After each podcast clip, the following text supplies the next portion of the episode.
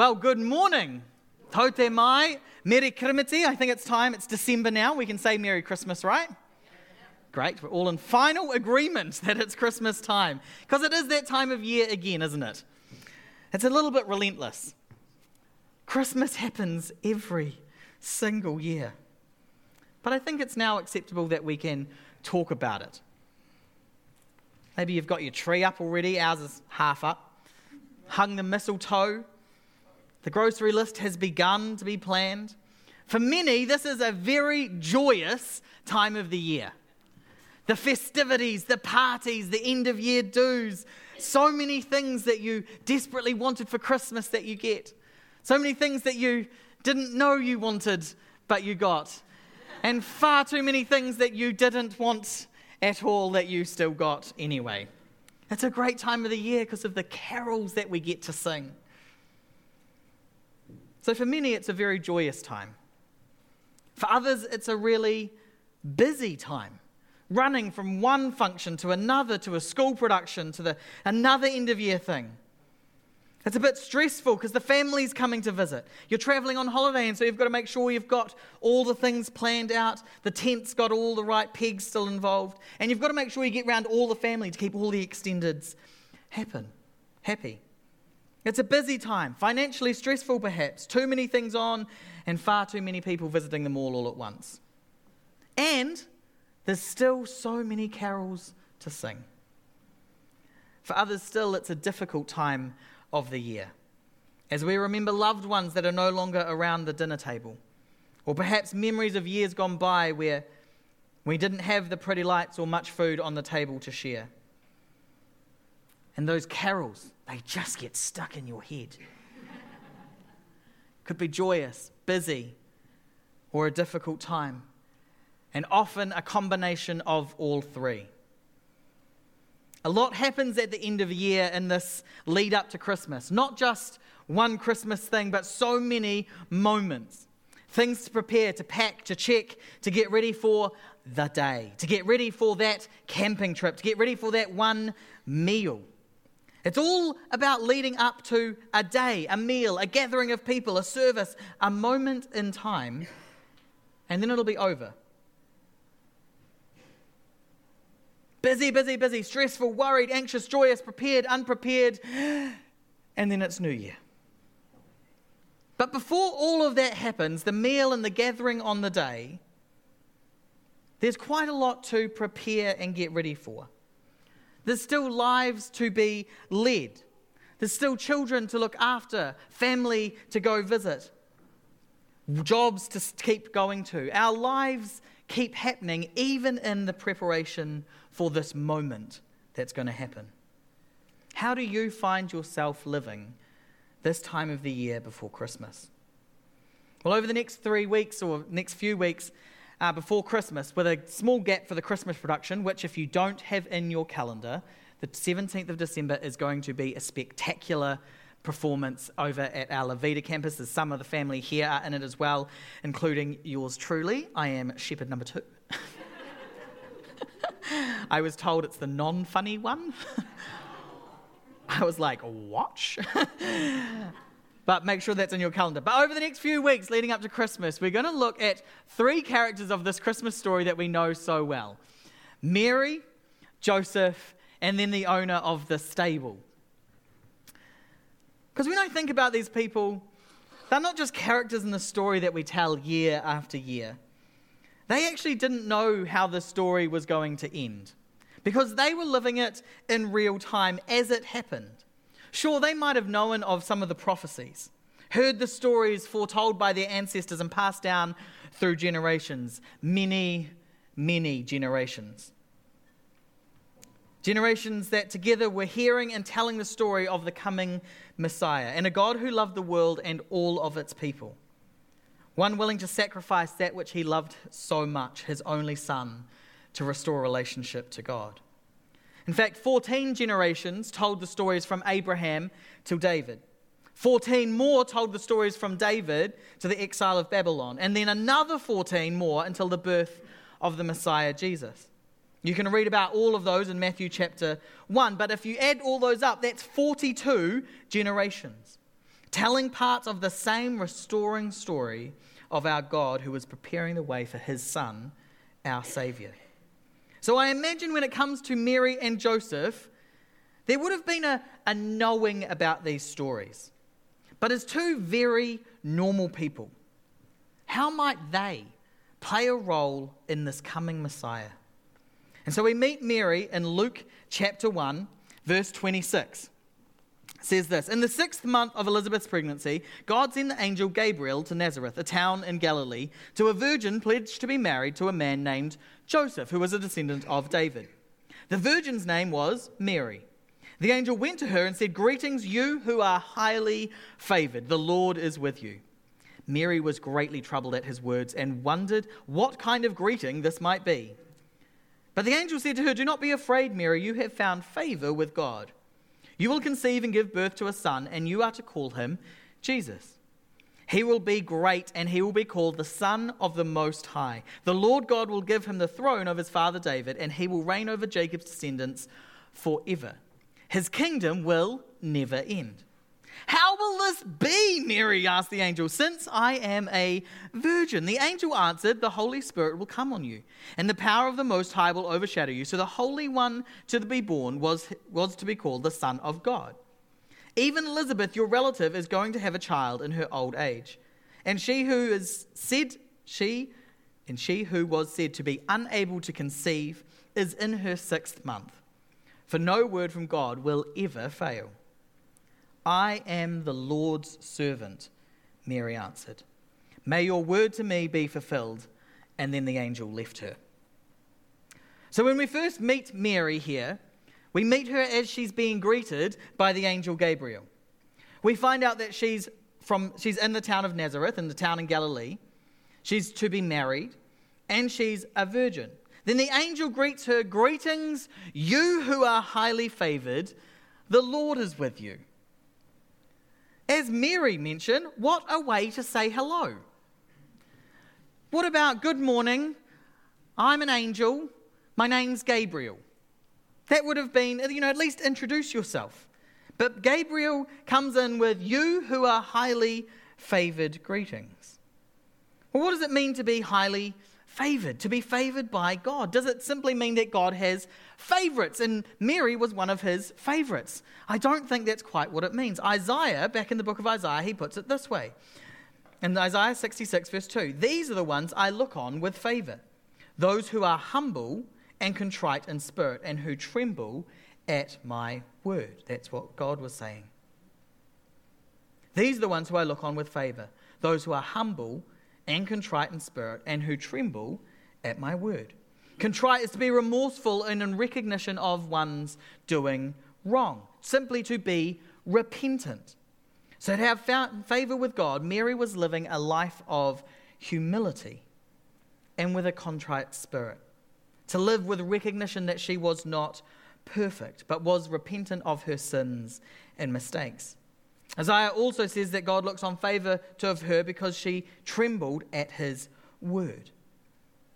See, this is how Mary lived before the angel appeared, before a miraculous conception, before the birth of the Messiah Jesus, before God had done that big noteworthy thing that we all remember about her. Before she was visited by the angel, she had found favor with God. When we meet Mary, it could have been greeting you who are busy planning your wedding. Greetings, you who work so diligently and are so respectful of others. But that's not what the angel said to her. But greetings, you who are highly favored. Greetings, you who are humble. You who are contrite in spirit. You whom God is going to entrust with his son before the busyness of that season of the, of the census had come on her, before packing her hospital birth bag and the baby clothes for a long trip to Bethlehem, before she'd considered the meal prep so she could come home to some frozen meals, before, before all of this happened, Mary had found favor, meaning she lived in a way that was humble and repentant to God. My question is how does God find you? Does he find you humble? To show a modest estimate of your own importance. To be humble doesn't mean that we constantly put ourselves down, that we must shrug off every compliment that someone gives us to lessen ourselves in order to seem smaller than everyone else. It seems like that would be false humility. It's simply to keep in balance our actual importance. Because as children of God, you have great value and great worth. Jesus went to the cross for us, remember to restore relationship with us that was once separated because of our choices, Jesus made a way. We are of great value and worth to God.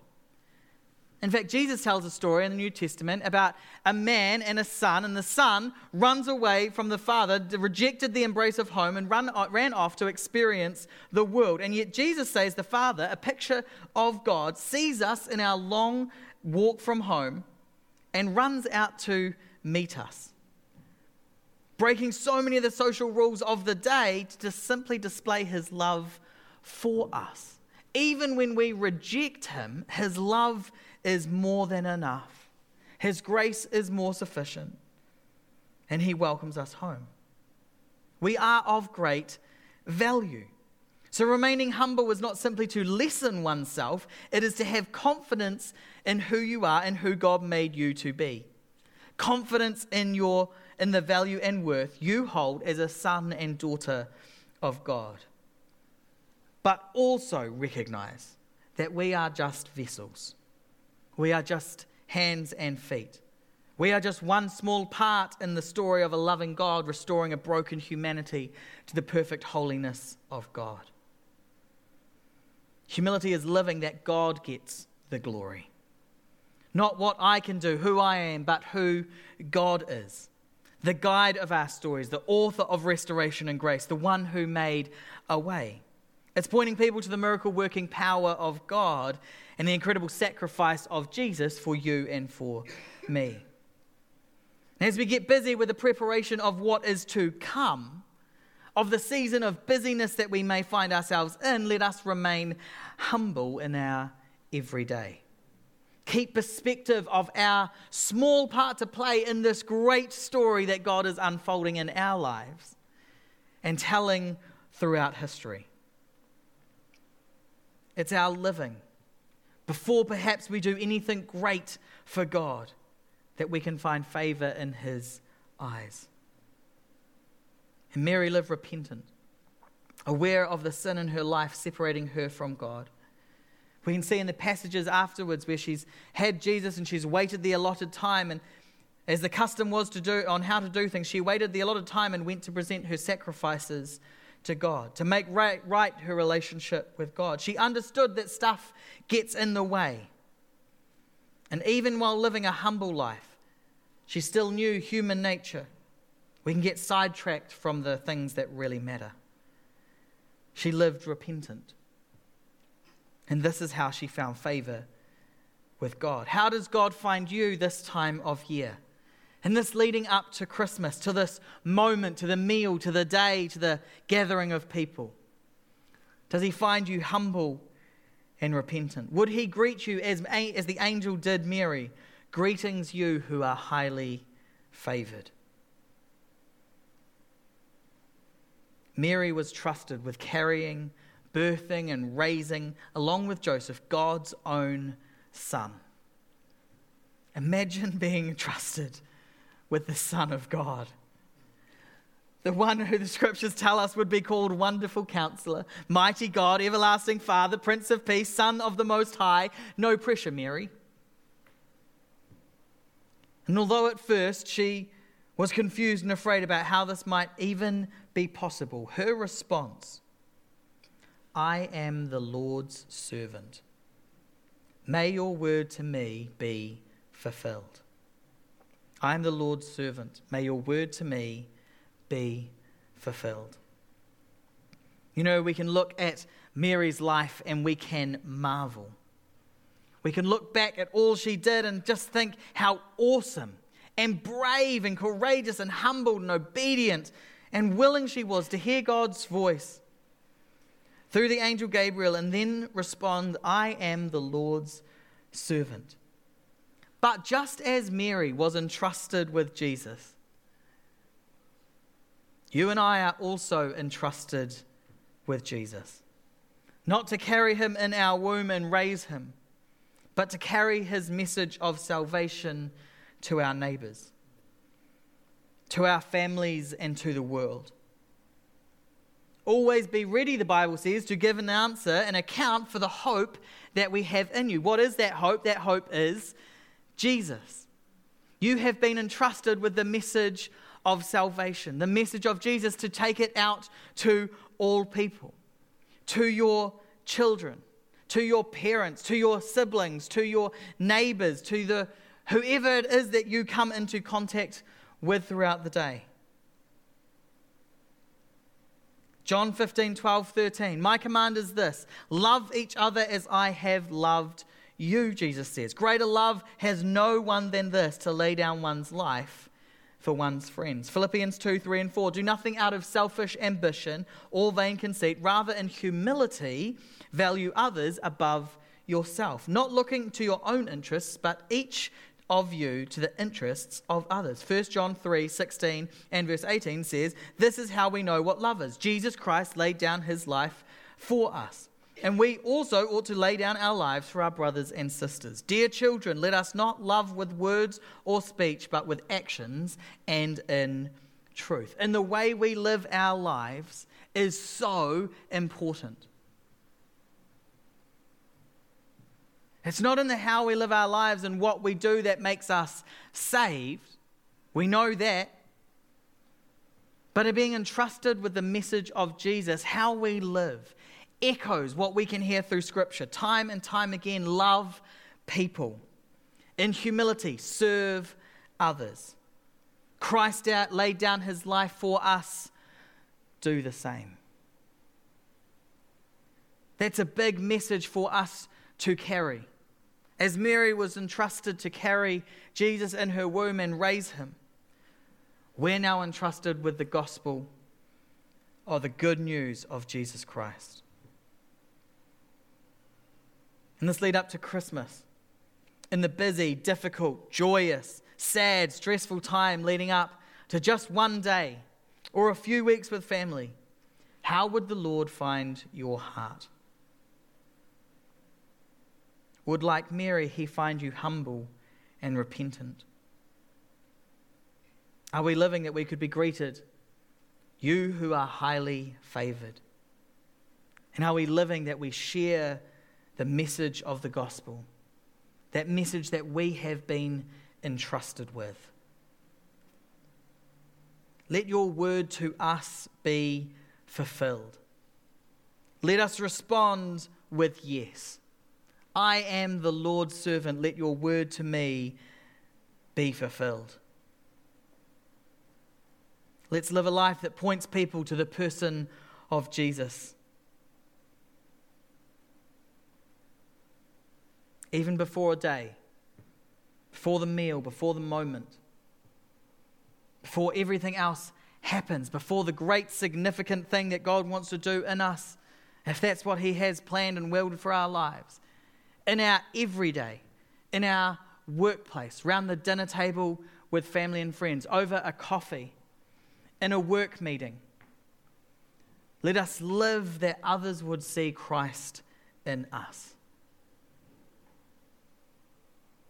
Let's keep in perspective our place, our role, that which we, that part that we play in the great story that God is telling.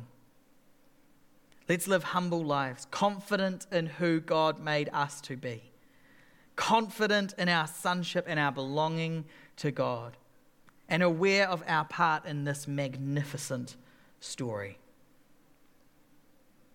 Let's live lives repentant and aware of our nature, that we must bring back to God to continue to restore us and make us more like Christ, because His grace is all sufficient.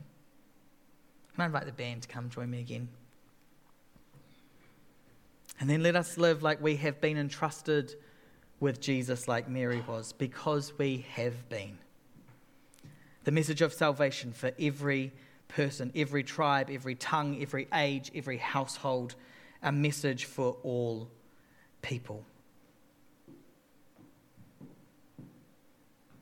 John 3 16 and 17, a verse many of you will know well. For God so loved the world that he gave his one and only Son, that whoever believes in him will not perish, but have eternal life.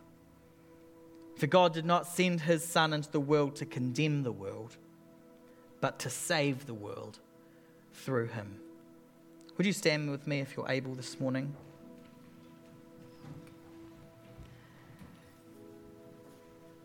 even as I started this morning by reading Psalm 23, not planned, not in my notes, but I really feel like even this time of year, as we get in the busyness, as we get full of all the things that we have to do, we can look that we're called, be called to live humble, to live repenting, contrite in heart, to tremble at His word. And it can be easy to go, I'm, I'm just too busy. I've got things on. Who am I? Mary, well, she, she was awesome. She, of course, she lived that life. Look, she raised the Son of God. It's so easy to look and go, well, Mary was someone just like you and me. We can read this beginning of Psalm and go, Who am I? I lack everything. But that's the great news is God uses everyone. Doesn't matter who we are or what we've done, our experiences, when we put our trust in Jesus, when we confess with our heart, when we confess with our mouths Jesus is Lord and believe in our hearts that God raised him from the dead, you will be saved. You are now part of the family, part of the army taking the message of hope out to a world who so desperately needs it. And in the busyness of life, you have carved out time to come and worship to come and spend time with the church family, to share time with morning tea. Amen. To hear the word. So let's not waste this moment. In the busyness of our lives, take this moment to recenter our lives on Christ. Lord, help me to live a humble life. Help me to spend time in your word and tremble at what you say. Help us to live repentant, contrite of spirit, to be aware of our own mistakes, but aware of your grace more than sufficient for us. To turn our hearts again heavenward, to worship Him, and allow Him to speak to us. That, like Mary, if an angel turns up, would greet us, you who are highly favored. And we would respond, I am your servant. Let your word to me be fulfilled. Let's worship God again.